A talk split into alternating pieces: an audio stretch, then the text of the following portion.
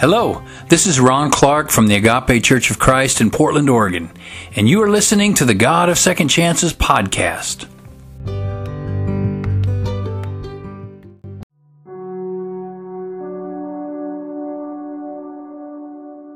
Welcome back to the God of Second Chances podcast. Today, we have a special podcast. It's actually a lesson from a sermon series that was done at the Agape Church of Christ. Due to the type of ministry we have and the fact that we rent a public school and we have various individuals that attend, some sermons don't always go so well. And so we've found a way to re edit those sermons and those lessons in our podcast ministry. And so today, you're going to listen to clips from the sermon entitled Tending Sheep and goats. A discussion of Matthew chapter 25, verse 31 through 46. A discussion of why do we do the things we do in ministry. So turn in your Bibles to Matthew 25, 31 through 46. Read ahead and listen to this special lesson today. So, Matthew chapter 25. All right. So this is an interesting parable. Um, there's two parables about heaven, really talk about judgment. This is one, and then the other one is the um, rich man and Lazarus. And in both of those parables, it has something to do with helping the poor. Uh, we call it social justice. You know, you're your future, your, your standing in, uh, your, your hope of heaven is based upon how you treat the poor during your life. And I think that's an important thing that we, uh, people don't always talk about how important that is. This parable, Matthew chapter 25, it occurs in a section in Matthew. Matthew's div- divided the book into five sections. And the way we know this is because if you look in your Bibles to Matthew 26, verse 1, when Jesus had finished saying all these things. That occurs five times in Matthew. So Matthew has broken up chunks of, of his book. He's written to Jewish Christians, so we think it's kind of like the five books of the Torah. And so when you, you see a section, stories, and then it ends with when Jesus finished these things. Then we move into the next thing. So this is the very end of the fifth fifth section, and then we move on into the crucifixion. So Matthew is saying um, Jesus wants his disciples to learn something important before he dies. And what is it? Well, he's already talked about the destruction of the temple. You know, the temple is going to be destroyed when Rome destroys it, which happens, you know, about 40 years later. He tells them a story about being ready, waiting. It's like the women who've got their, uh, the virgins, they're waiting to get married and they, um, you know, they have their lamp wicks trimmed so that the flame goes on. He says uh, it's like the, the people who uh, you know who have money and they use it wisely for the kingdom of God. So he's been telling his disciples, you have to be ready. And then he tells the story of the sheep and goats. This has something to do with being ready. What do we do while we're waiting? What do we do while we're waiting for you know the judgment, or what do we do while we're waiting for Rome to destroy the temple? How do we live our lives? So he's telling them this is what you need to do to be ready, to be there. Okay to be prepared, to have something ready to go. And then, as he tells the story, um, he uses this language. He comes with angels. Uh, he's on the throne. He uses the phrase "the king" twice. He hands out judgment. He uh, Jesus is talking like the God language. I am God. I am you know Almighty God. I will sit on the throne and I'll and I will judge. You see, and he talks about uh, separating he's, he's getting them ready, but he's using this God language. Before I come, before I make judgment, you need to be ready. And then he uses this symbol of sheep and goats. You know, when I lived in Missouri, uh, uh, it was a farming area, so I used to work in high school at a cattle barn, and we used to separate cattle. And they would say, you know, separate the the, the males from the females, or separate the heavy ones from, or separate the black ones from the brown ones. And so we'd go along, and you'd have a gate, and you'd have a stick, and you you know you separate them out sometimes they try to get in there you shove the gate in their face and push them back other times they they they aren't going where you want so you take the stick and you kind of whack them a couple times to get them over there but you always separate the the cattle and it, it's it's very involved you know a lot of involvement this is what the king says. He says he separates the sheep from the goats. He's going to make a decision. He's going to make a distinction. He's going to get extremely involved and um, in this process. And how does he do it? He separ- How does he separate sheep from goats? How does he separate um, the good from the bad? How is that all going to happen? Well, in this story, he's going to do it based on how they lived their lives. So when we get into the story, he, he, he gathers these people and he separates them, which means that he's already decided who's going to go to heaven and who's not. He's already made a distinction. He's already come up with this idea. He's already figured it out, which tells us that when I live my life, the way I live my life, basically on the judgment day, God's already made the decision. People say, people talk like, you know, I'm going to stand before the throne of God and I'm going to have an argument. No, you're not. You know, I'm going to stand before the throne of God and I'm going to tell the judge this. No, you're not. It's already going to be deci- decided. You go here, you go here. Ain't to be a whole lot of talking. There's no persuading. There's no getting on your knees. There's no tears. There's no, uh, you know, no tears at heaven, no tears at the throne either. I mean, there's no judge who's to be there and have, now wait a minute, you got to understand something about Ron. Ron's a bad person, but he's got, G-. nope, nope. Judgment, it's already decided. And what does he say here? He gathers the people together and he gives this beautiful statement. He says, on verse 34 Come, you who are blessed by my Father, take your inheritance, the kingdom prepared for you since the creation of the world. I was hungry, you gave me something to eat. I was thirsty, you gave me something to drink. I was stranger, you invited me and I needed clothes, you clothed me. I was sick, and you looked after me. I was in prison, and you came to visit me.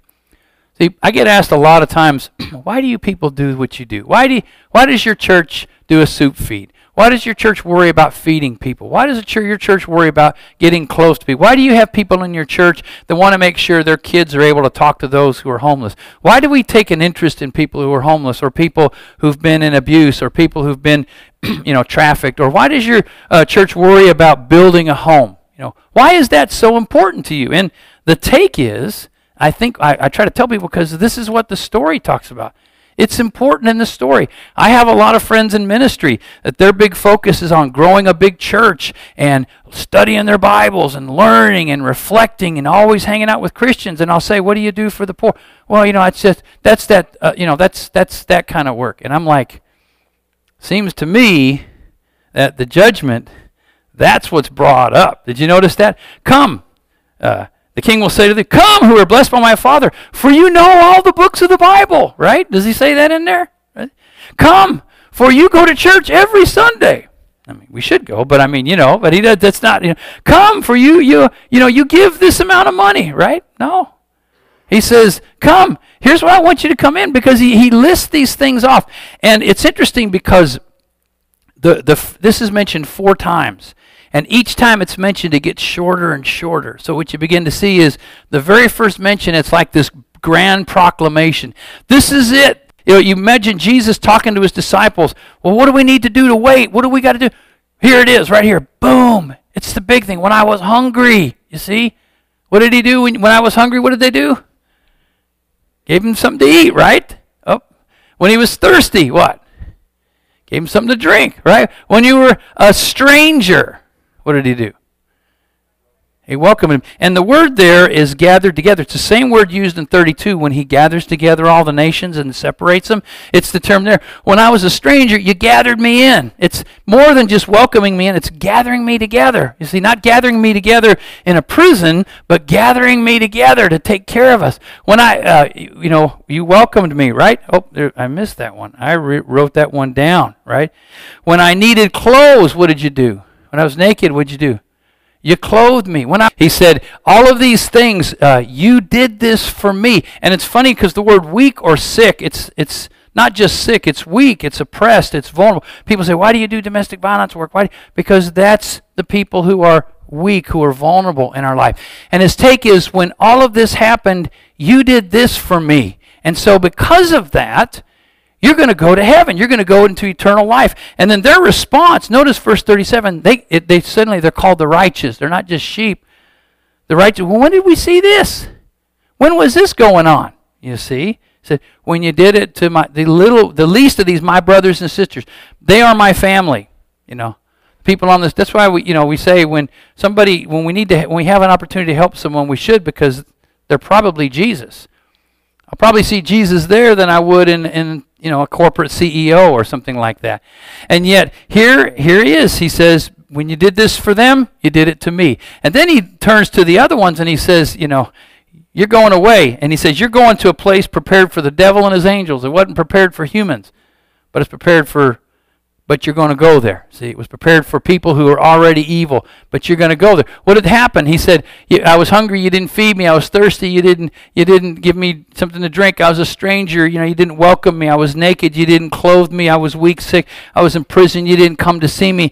And so he he very quickly lists all these together. It's like he's getting upset, so he's having to just hurry through it. Then their response, of course, is, well, when did we see you? And then they're even shorter. When did we see you? You know, hungry, thirsty, stranger, you know, so forth. It gets shorter and shorter. It's almost as if the king's getting really upset because these are a people who had an opportunity and they didn't take advantage of it.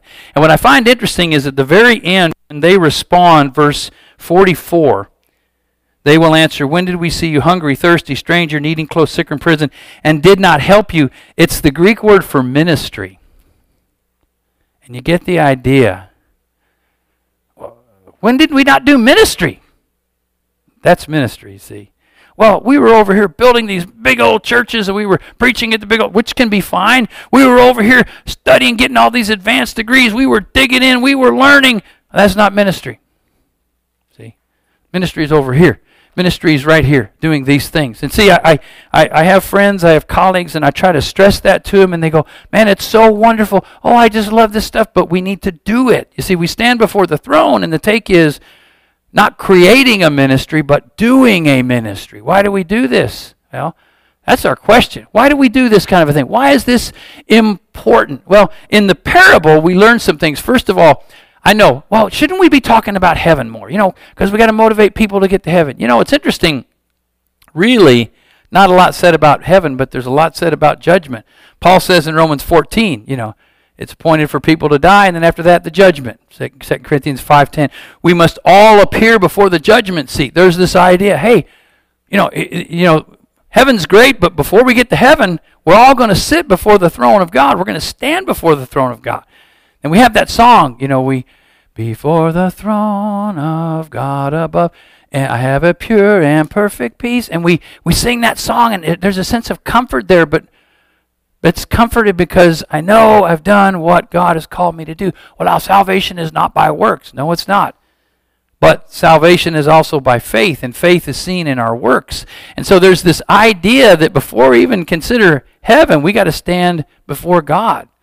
There's a judgment day. We stand before God for who we are and what we've done. Judgment is already determined before death.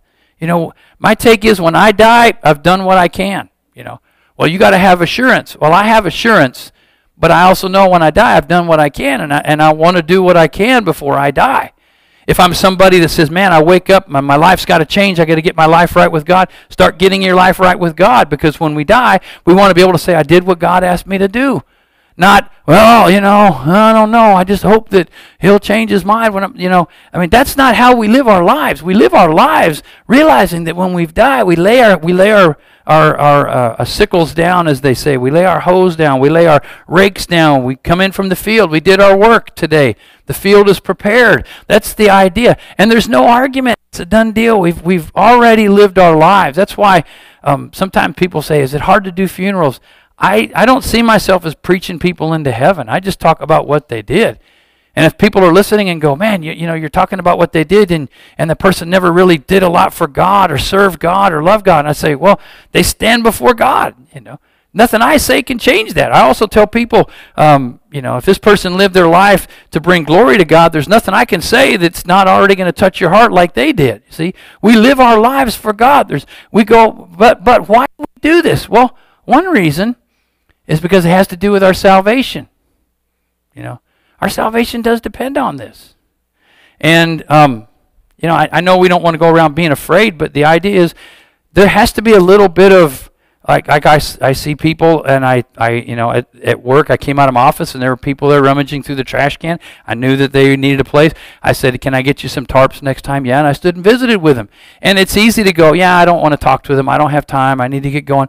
But I, there's a part of me that goes, "You know what? Jesus is watching me. Jesus is might even be there and I should try." I can't give them a house. I can't give them a lot of money, but I can at least come over and talk with them and make eye contact. And so there has to be a little bit of a we do this because it's our salvation. Why do we work with uh, with domestic violence? Because we have to. It's our salvation. Uh, says, "Yeah, I have to get involved. You know, I should help because uh, yeah, I'm going to stand before God, and God's going to say, "Man, I was I was down there hungry, and you walked by me." You never asked how you were doing. You never tried to help. A second thing, I love what Matthew does with righteousness. When I look at um, the term for righteousness, verse 37, then the righteous will answer him, Lord, when did we see you hungry? Uh, he uses that term righteousness, and then at the very end, but the righteous to eternal life. Our definition of righteousness is somebody who follows the law. You know, you do everything, you don't speed, you do everything you're supposed to. But Matthew has an interesting spin. He takes, like, for instance, with remember the story with Joseph, and he finds out Mary's pregnant with the Holy Spirit. She's going to give birth to Jesus, the Messiah. And it says, being a righteous man, he decided to divorce her quietly. Now, if he was righteous by the law, he would have drugged Mary out before the crowd and said, She had an affair on me. Uh, she's an adulteress. Even though we're not married, we're engaged. So I release her. And the crowd probably would have stoned her. But he doesn't do that. He just decides quietly. Um, Matthew is saying righteousness involves compassion. You have the next story. Jesus stands before him. He says to the, to the disciples, If your righteousness doesn't exceed that of the Pharisees, you know, what does that mean? This is the time that we're looking at the application of the lesson. Uh, some events had happened uh, that forced us to shut down uh, the sermon and the worship a little early. And so we are now going to uh, finish that lesson. First of all, in the application, uh, Ron was pointing out that we do this ministry because, in a sense, it's what God has called us to do, or God expects from us. And there should be a little sense of fear or respect or love for God that we are willing to do these uh, these types of social justice ministries because we believe that we will stand before God one day and be accountable. A second point that was being made was the spin that Matthew has on righteousness. As you go through Matthew, righteousness has an important issue and it's focused on compassion. As he was mentioning in the lesson, Matthew acted out of compassion with his, his fiancee Mary. In Matthew 5, Jesus had said, Your righteousness must exceed that of the Pharisees. Well, how does that happen? Forgive uh, your enemies, love your enemies, love your neighbor, treat women with respect, don't lust after them, uh, treat people like you want to be treated. Matthew 7, all the law and prophets hang on this. And later, you have Matthew 22, the greatest commandments love God, love your neighbor. The law and prophets, there again, hang on these issues. You also have the story in this same gospel of a man who, in chapter 19, the rich ruler comes to Jesus and says, You know, what do you got to do to get to heaven? Jesus says, Follow the Torah. I did. Okay, well, uh, one thing you lack, one thing that's missing. If you want to be perfect, or if you want to be mature, actually, is what the Greek word means, then sell your possessions, give to the poor, you'll have treasure in heaven. So there's this idea you get the law, but you got to understand compassion. If you want to be mature, you need to act out of compassion, give to the poor. He also, in confronting the Pharisees, the religious leaders who uh, were corrupt religious leaders.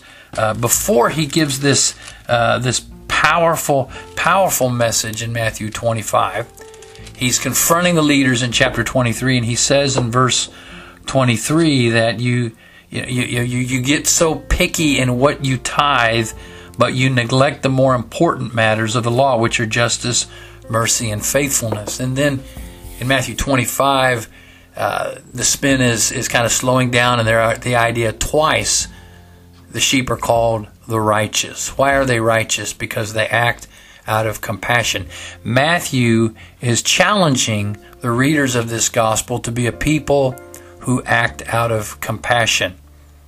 A third reason that we do this, and we saw the first one was our salvation depends on it, or that it's what it means to be righteous. But a third reason is that Jesus said, The least of these, my brothers and sisters, these are my family.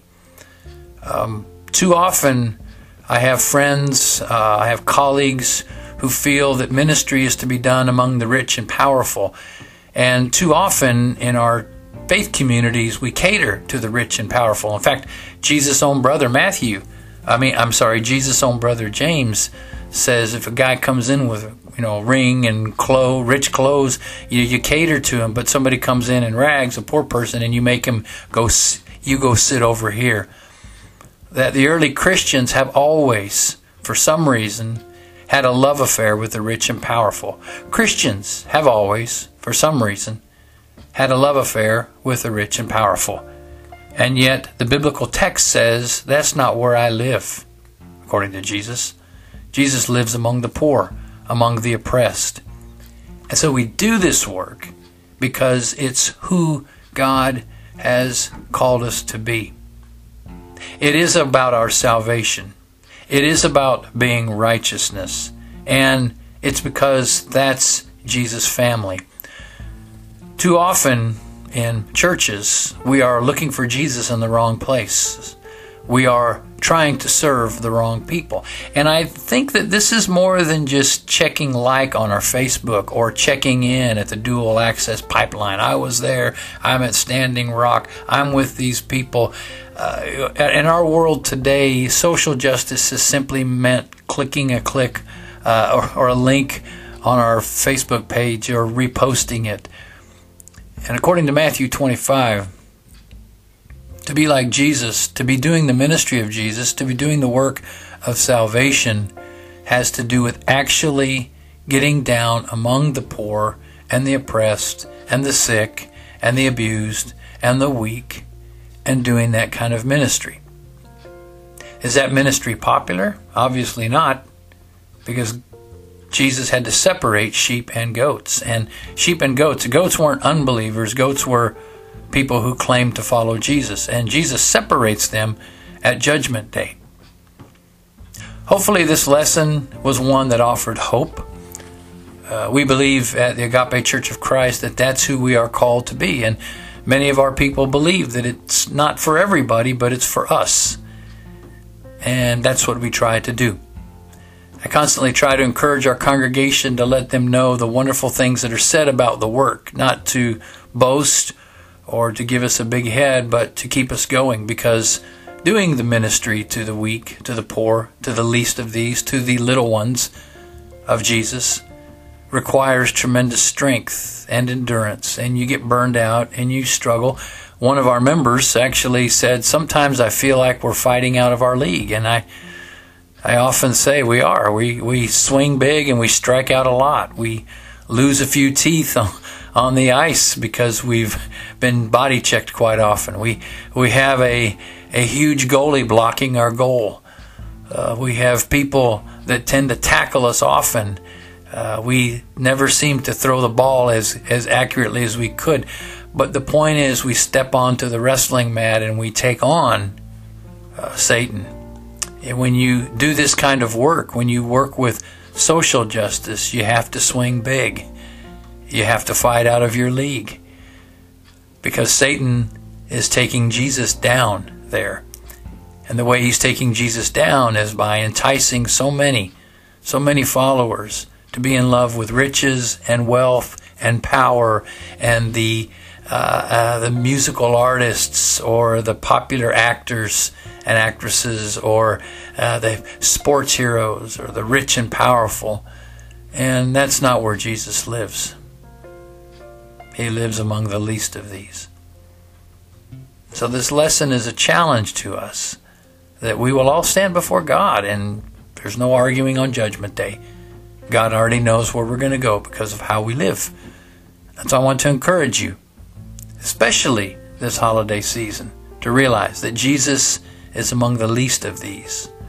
He's marginalized, he was homeless, he's been abused, he's been a victim, he's been hurt. He needs his own followers to step in and to love and to serve so that they can hear one day, Well done. I'm Ron Clark with the Agape Church of Christ, and you're listening to the God of Second Chances podcast. Go in peace, love God, serve others, and remember the God of second chances.